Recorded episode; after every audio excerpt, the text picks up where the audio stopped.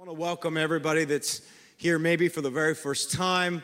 I want to welcome you if you're online with us or if you're new here in the room. We're, we're so honored to have you. Uh, if you're newer, we're kind of like at the tail end of this really long series. It's kind of a series we've been doing all summer, but I've got to be honest with you, I have not been tired of it one bit. So maybe some of you are ready for a new one, but I, I we've been talking about this movement that you're sitting in.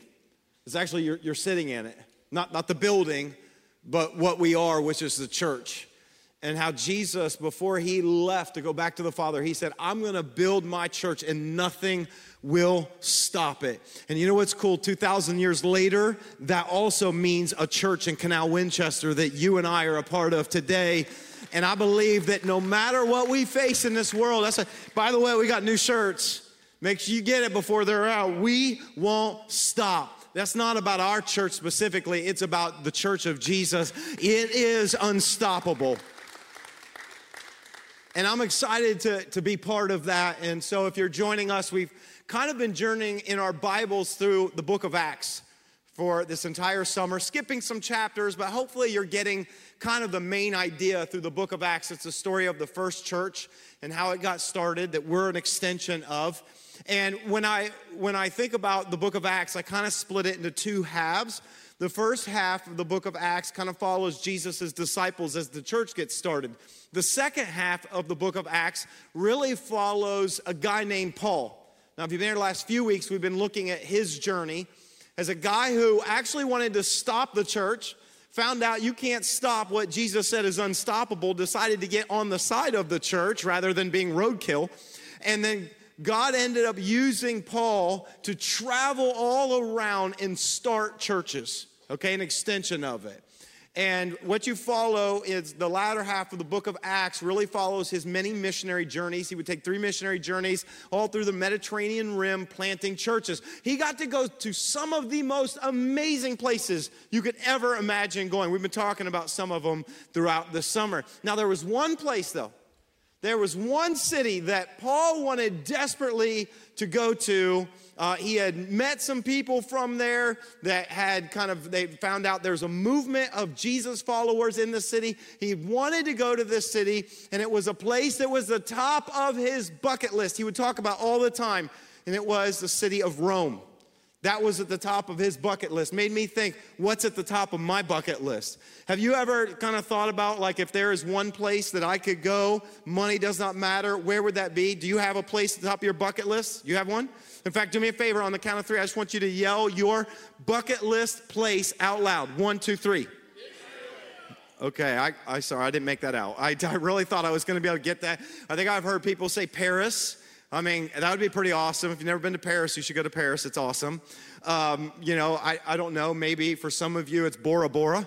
Hello, I could, you know, by the way, Fiji, Bora Bora, those are the beautiful tropical paradise where you see a little hut out in the middle of that light blue water and you say, I could picture myself there. That's like Bora Bora. Okay, that'd be awesome. Maybe for some of you, it's Israel. If you've never been to Israel, that should be at the top of your bucket list. It's incredible.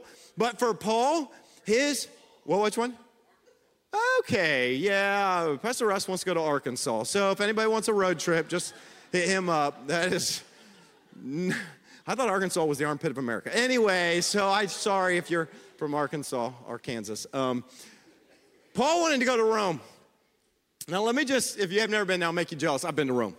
Okay, Rome is an incredible city. If you ever get a chance to go to Rome, let me tell you, you should go. Okay, not only is it historical, it's amazing, but the art and the architecture in Rome is absolutely incredible. I've seen the Colosseum, what's left of it. It's just powerful when you think about the story of the church and how it was impacted in the city of Rome. I also got to go to the Sistine Chapel. I don't know if any of you ever get a chance to go there. It's incredible. The art that's on there, and I got a little, little funny story. I was a teenager at the time, and we were about to go into the Sistine Chapel and they made sure and they had signs they would tell you that you are not allowed to take pictures or video inside the Sistine Chapel, that it was forbidden, you could not do it.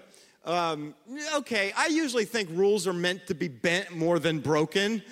But I, I, so I'm a teenager and I'm in there and I'm in the Sistine Chapel. If you get a chance to go in, it's kind of dark, at least it was then.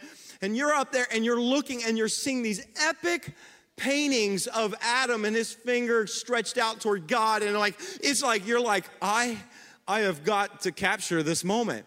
So this is pre-smartphone, pre-iPhone with amazing lenses and all that stuff. So I got out my little digital camera and I made sure to uh, turn off the flash. And, and, and so I just kind of walked around with it at my hip and went,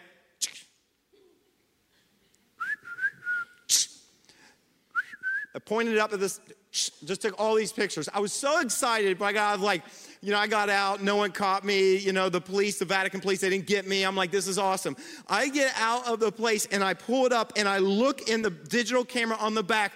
Every single picture was black. It was so dark in there, it didn't work. I thought this place is cursed. They they're on, you cannot take pictures of it. That's I tried, okay? If you ever get a chance to go there, you have to go, though. It's an incredible city. And Paul says over and over, you can see in the book of Acts, in the book of Corinthians, I want to go to Rome. Now, little does Paul know that Paul is about to get a free ticket to Rome. How many of you would go if you could get a free ticket to Rome? Raise your hand if you get a free ticket. Yeah. Okay, Paul is about to get a free ticket to Rome. What Paul didn't know, what his free ticket was because he wouldn't be free.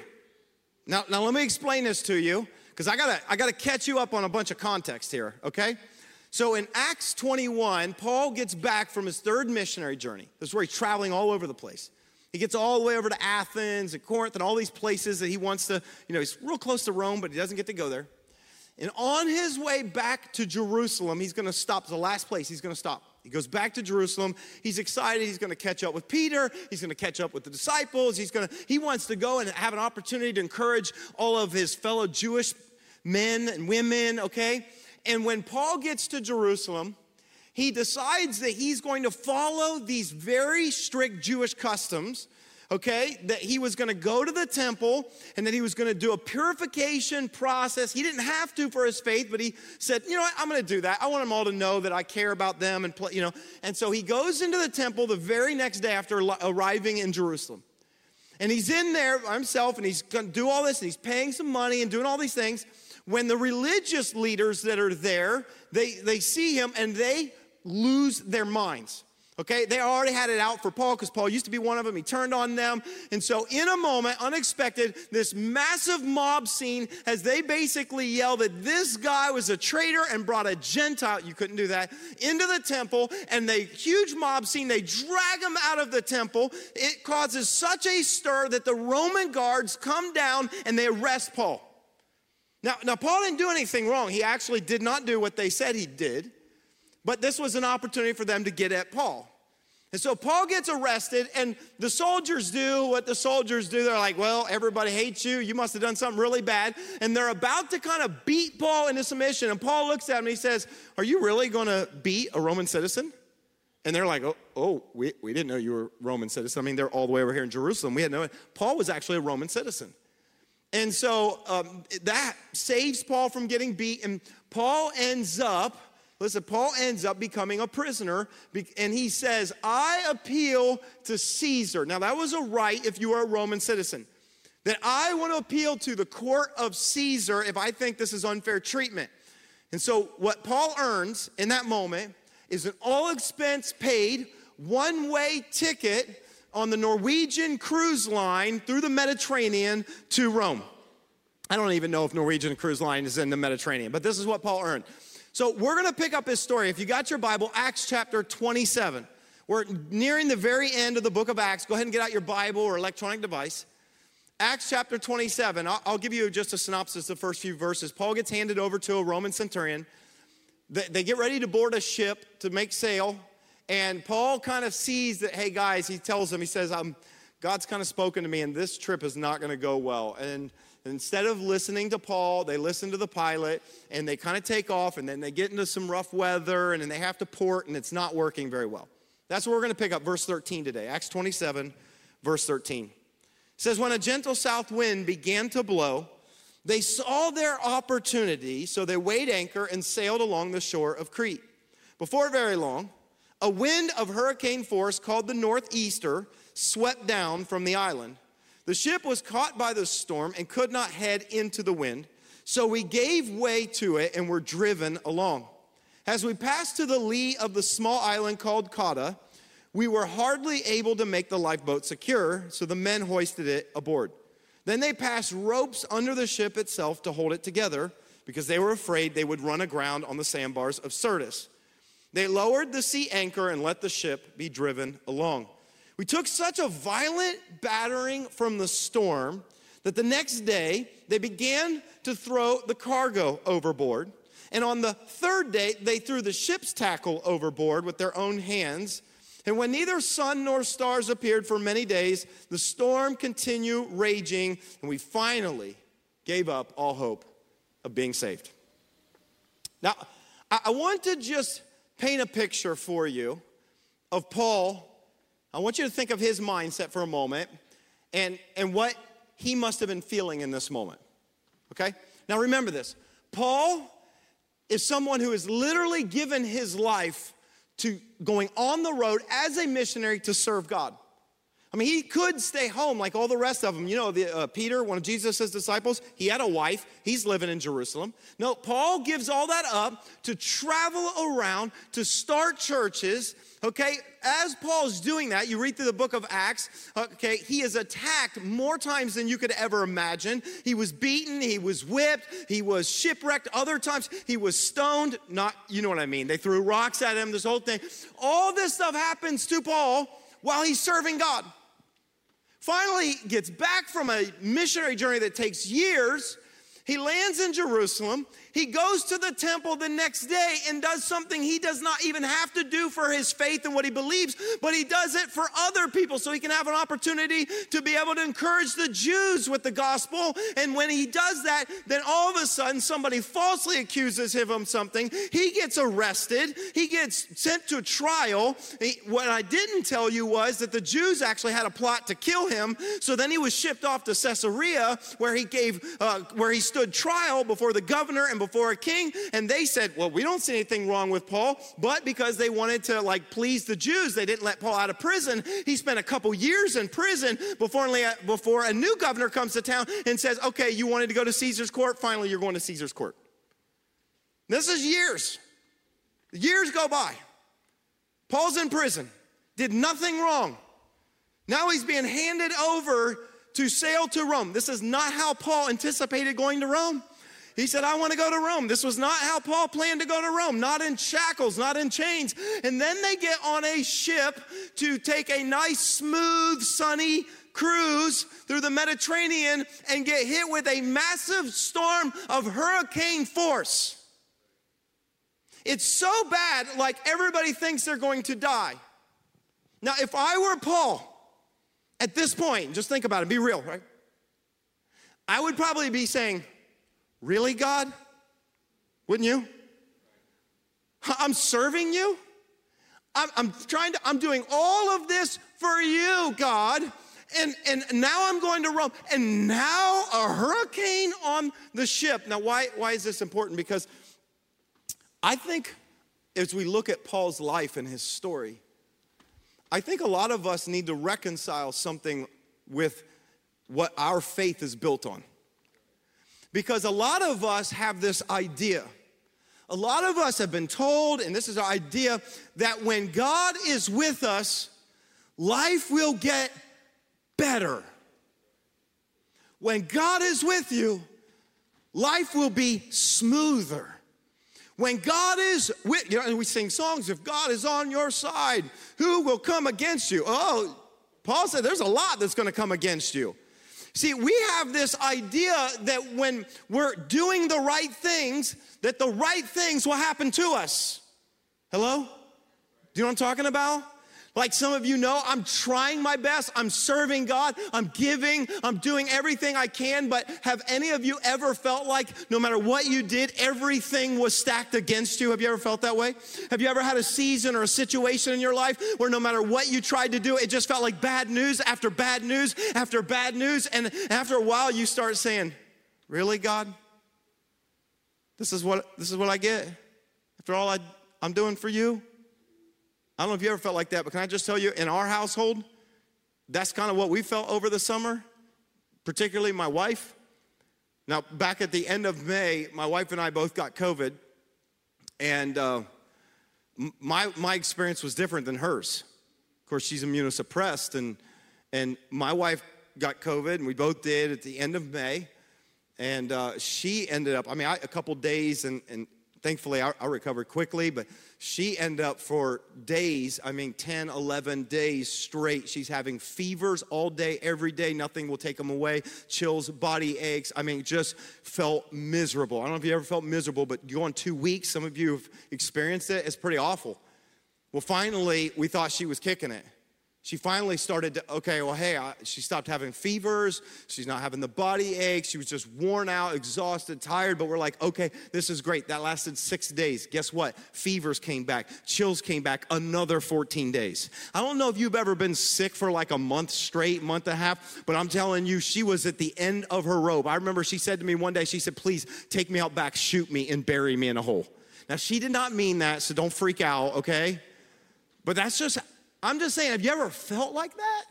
Like she, and, and, by the way, it's been one elevated heart rate. Her heart rate's been double and triple, doing nothing. Pain down her arm. She now has nerve pain. She she she came to me the other day because she has an, an appointment. She's we've she's gone to the ER a couple times. We've had almost every uh, you know test you can imagine because of all the complications. It, I mean, we're going on three months now. She has an MRI this coming week and all this stuff. She said to me, she said, "Hey." Um, I just, I just uh, talked to the insurance company. She said, I got good news and I got bad news. Which one do you want first? I'm the kind of person, bad news. Yeah, yeah, yeah. Give me the bad news because I want something good to wait for, you know. And so she said, Well, here's the bad news. The bad news is that we've met our maximum out of pocket for the year. I was like, Oh. I said, What's the good news? She said, The good news is the MRI is going to be free. I was like, That's one way of looking at it. So, some of you know what it's like to feel like you're constantly running into headwind. It's a constant, some of you know where you you're watching your loved one who is battling a mental illness, and you know it is, you can't do anything about it, and you just after a while, you just, you give up hope.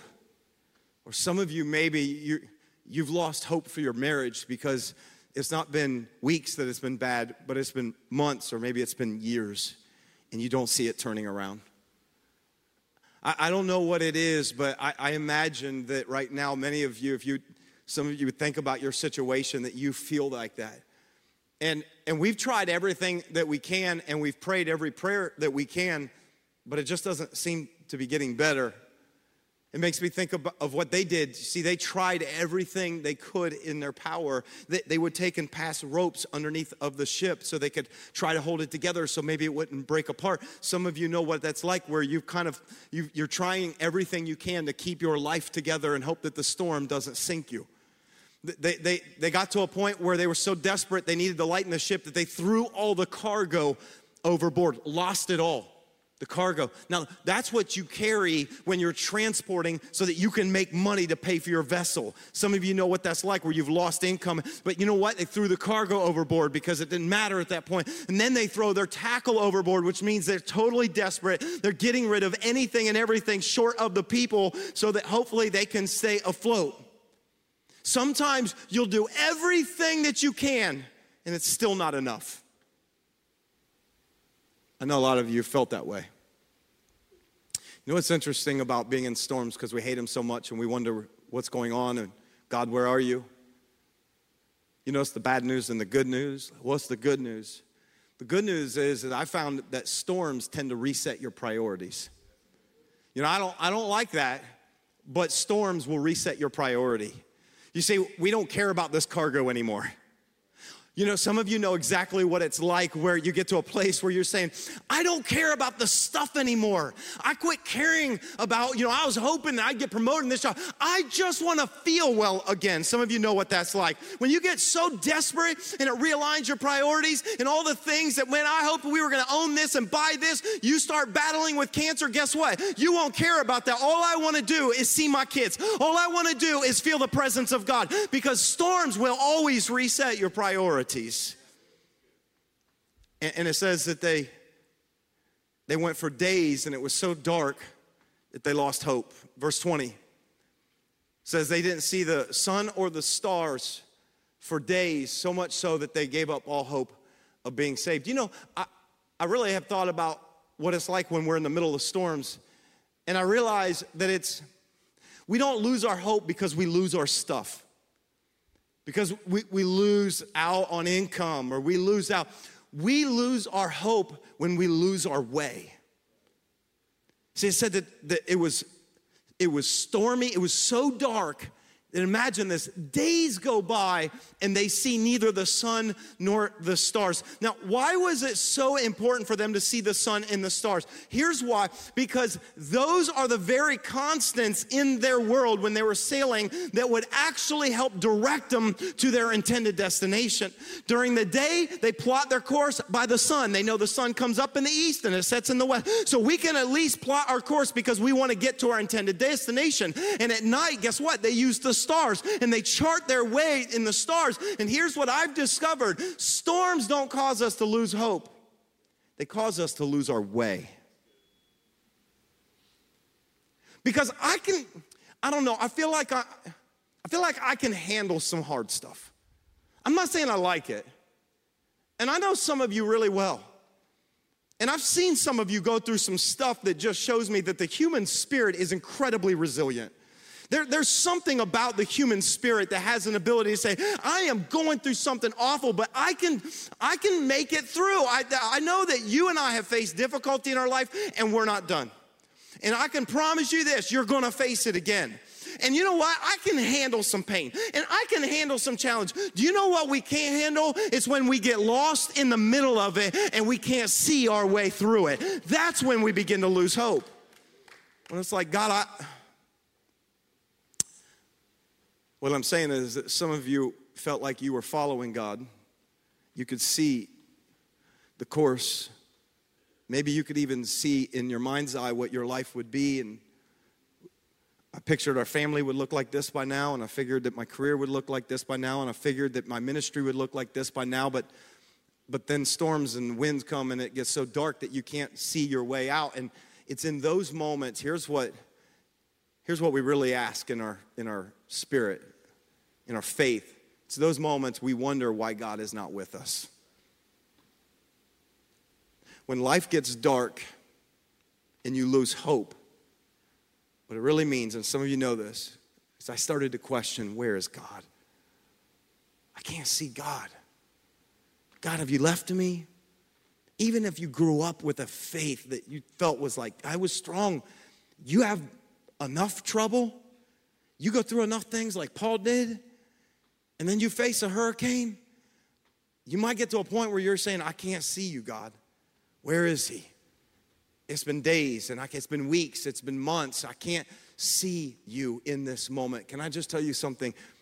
Even though they could not see the sun and they could not see the stars, can I ask you a question? Were they still there? Yeah. Can I tell you this? Even when you look at your cir- circumstance, your situation, and you don't see God, can I tell you something? He's still there. I know you can't see him, but I want you to know something. He's still there. And Paul knew this because Paul experienced God in the middle of the storm. In fact, I want to read this for you, verse 21. No, yeah, verse 21. I want you to see what happened to Paul because this is life changing. If we could have this in the middle of any storm you're facing, it says, after they had gone a long time without food, Paul stood up before them and he said, Men, you should have taken my advice. That's funny. That's something a lot of you ladies have said to your husband. Men, you should have taken my advice not to sail from Crete. Then you would have spared yourselves this damage and loss. But now I urge you to keep up your courage because not one of you will be lost, only the ship will be destroyed. Last night, an angel of the God to whom I belong and whom I serve, what did Paul say happened? Say it out loud. He stood beside me. And here's what he said He said, Do not be afraid, Paul. You must stand trial before Caesar, and God has graciously given you the lives of all who sail with you. Look at this, verse 25. So do what, Paul? So keep up your courage. Say it again out loud. So keep up your courage, men For I have faith in God that will happen just as He told me. Nevertheless, we must run aground on some island. What I'm trying to say today is this if you have an expectation, if your faith has an expectation that God is going to keep you from facing adversity and struggle and storms in your life. Can I just say this? You do not have a faith that will hold you up in the face of reality. If your mindset, your framework is that God will keep you, Come on, if you just trust in God, if you just believe in God, that it will keep you, that He will keep you from facing trouble, adversity, from dealing with injustice, from dealing with this. And can I just tell you, you do not have the kind of foundation that Jesus talked about when He said, You build your house on a rock. You, you have a faulty foundation. Maybe somebody told you that. Maybe somebody sold you something. Maybe somebody said, Oh, your life is bad? Come to Jesus. Your life will be beautiful. It'll be sunny skies. It'll be smooth sailing. No, no, no, that's not true. L- let me say it this way um, God never promised you or me a life free of trouble, He never did. And what most of us are doing, and what all of the people on the ship were doing, is they're looking to these external things for hope. Oh, if I don't see the sun, we can't get there. Oh, if I don't see this, then we can't get there. We're looking these things. Paul didn't need that in order for him to have the faith and the courage to stand up in the middle of the storm. Because what Paul had was not outside of them, but what Paul had was with him on the inside is the presence of God who came and said, God came and stood with me in the middle middle of the storm. You see, most of us, when we think about having God in our lives, and when we pray for God to do something, most of us want to see the hand of God. God heal, God provide, God rescue, God change. What very few, and myself included, ever pray for is the presence of God. God, change this, fix this, get me out of this, heal this. Can I just tell you, sometimes what God does is not answer the prayer of fixing this and changing this the way we want Him to, but what God does promise is that He'll meet you in the middle. I think about Old Testament stories and Sunday school stories. I grew up with Shadrach, Meshach, and Abednego. Here they are. They, are just trying to serve God. And they're like, if you don't bow down before this golden image, then you're going to be thrown into the furnace. And we will not bow down because there's only one God. We're going to worship him. God didn't show up and keep them from the fire, he showed up in the fire. Daniel's just trying to honor God. I'm just going to pray anyways. Guess what? God didn't keep Daniel from the lion's den. He showed up in the lion's den with him. What I'm trying to say is most of us have a faith where we say, like, okay, God, if you're real, keep me from the storms, keep me from the trial, keep me from the season. But God never promised that He would keep us from it. I think about what Jesus told His disciples in John 16 33. He said, In this world you will have trouble. I'm not gonna sell you something, guys, that's not real. He said, You're gonna face adversity, you will have trouble. And then he said this, and it was the encouraging part. That's the bad news. Here's the good news, right? He said, But I have overcome the world. So you can keep your courage, so you can be of good cheer, so that you can hold on to your faith. Listen, that doesn't mean that you won't face that. It just means that Jesus defeated death. And no matter what we go through, we can have hope for something beyond. I wish in every situation as a pastor praying for people looking at people as they're, they're watching a loved one die of a disease and watching a, a family member fight for their life and pray for them. I wish I could say God's going to heal every single time. And I pray and I ask and I, but I know this that God has not promised us a life free of pain in this world. But if we'll follow him, he follows, he promises a life beyond it that is better. And, and, and I think this is where we struggle with our faith. I know for me, it's this intersection. It's the intersection of what I'm praying for, it's my intersection of my prayers that I believe God would want to answer. God doesn't want to see people suffer. It's my intersection of, of my prayer with God's sovereignty. That's a confusing intersection. I wish it was just a simple little four way intersection with just a stoplight and you just go and then stop and go, but it feels more like eight lanes and I can't figure it out. We, we start to lose faith when God doesn't answer our prayer the way we want Him to answer it. Can I ask you a question like, what if God answered every single one of your prayers? I mean, how great would that be? My grandmother would be about 128 years old right now. She died when she was 97. Like, no one you love would ever die. Think about it. Some of you would be married to the wrong person if God answered every. I, I want you to think about this because I know, I know those are lighthearted and just funny, but I'm trying to, I'm trying to kind of shine a spotlight on something in our faith that sometimes isn't built right. That, that if God doesn't answer every prayer that we pray the way we hope He answers it, that we start to doubt that God is even there or He's good. Can I tell you something? If God didn't answer every prayer Jesus prayed, why would we expect He'd answer every prayer we pray? Do you know God didn't answer every prayer Jesus prayed? There's at least one of them that I know of. There's a moment right before he's about to face the cross, right before he's about to go through some of the, the, the worst storm that you could ever imagine. And though he was a, uh, um, man, he was also divine. And so he had this intersection tension in him. So he knew what was coming, but yet he didn't want to face it. And so Jesus prayed a prayer like this in Matthew chapter 26, verse 39. It says that Jesus, he went a little further and he fell on his face and he prayed this, saying, Oh, my Father, if it is possible. Isn't that funny? Wait, with God, all things are possible. Yeah, but, oh, my Father, if it is possible, let this cup pass from me. Nevertheless, what did he say? He said, Not as I will, but as you will. What was Jesus praying? Here was his prayer. He said, Isn't there another way, Father? Is there another way that you could do all that you intend to do for humanity without me having to go through the pain of the cross, to be whipped and beaten and spat upon, and to receive a crown of thorns and to be nailed to a tree? If there is any other way, come on, God, you made all this. You could do it any other way. Come on, couldn't you change? If there is any other way, God, I don't want to go through this. But then I want you to notice something. Jesus left some room in his prayer to submit to the will of God if it did not align with his prayer. What did he say? Nevertheless, not as I will, but as you will.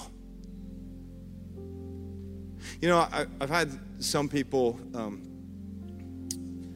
think and say that if you pray and really believe, that you can, you know, it's kind of like you just claim it, that God will do it only if you have pure faith. So, so there can't be any doubt.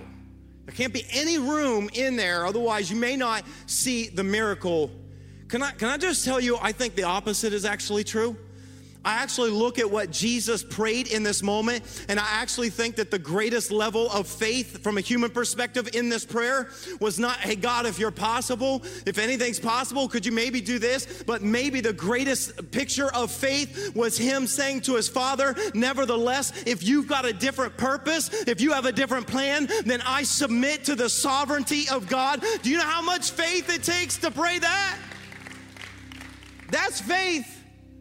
God, I want you to get me out of this, but nevertheless, I, it's not my will that matters, it's your, it's your will. Can I ask you a question? How often do your prayers have a nevertheless in them? Ooh. I'll, I'll go first. Not very often. Most of my prayers are God, I know you can, I need you to. There's no other option.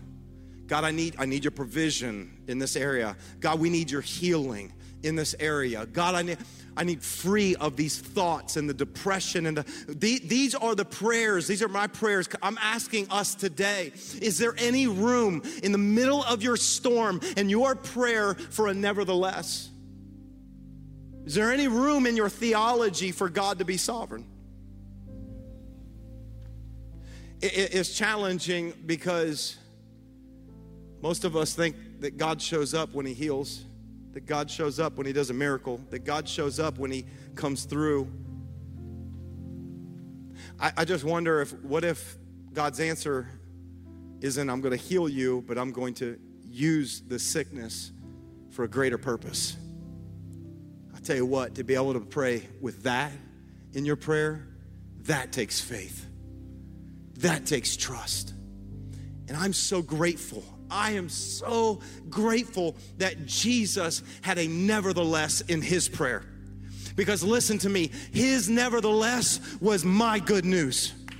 His nevertheless was your good news. What do I mean by that? When Jesus said, Nevertheless, not as I will, but as you will, Father, can I tell you what that was? That was Jesus saying, and that was Jesus submitting to the will of God, knowing that his nevertheless was going to lead him to the cross. But if it weren't for the cross, I would not be able to have my sin paid for. When I think about the truth is that the gospel is connected to a nevertheless, that I'm grateful that it was his pain that enables me to find healing. It was His life and sacrifice that enables me to find freedom.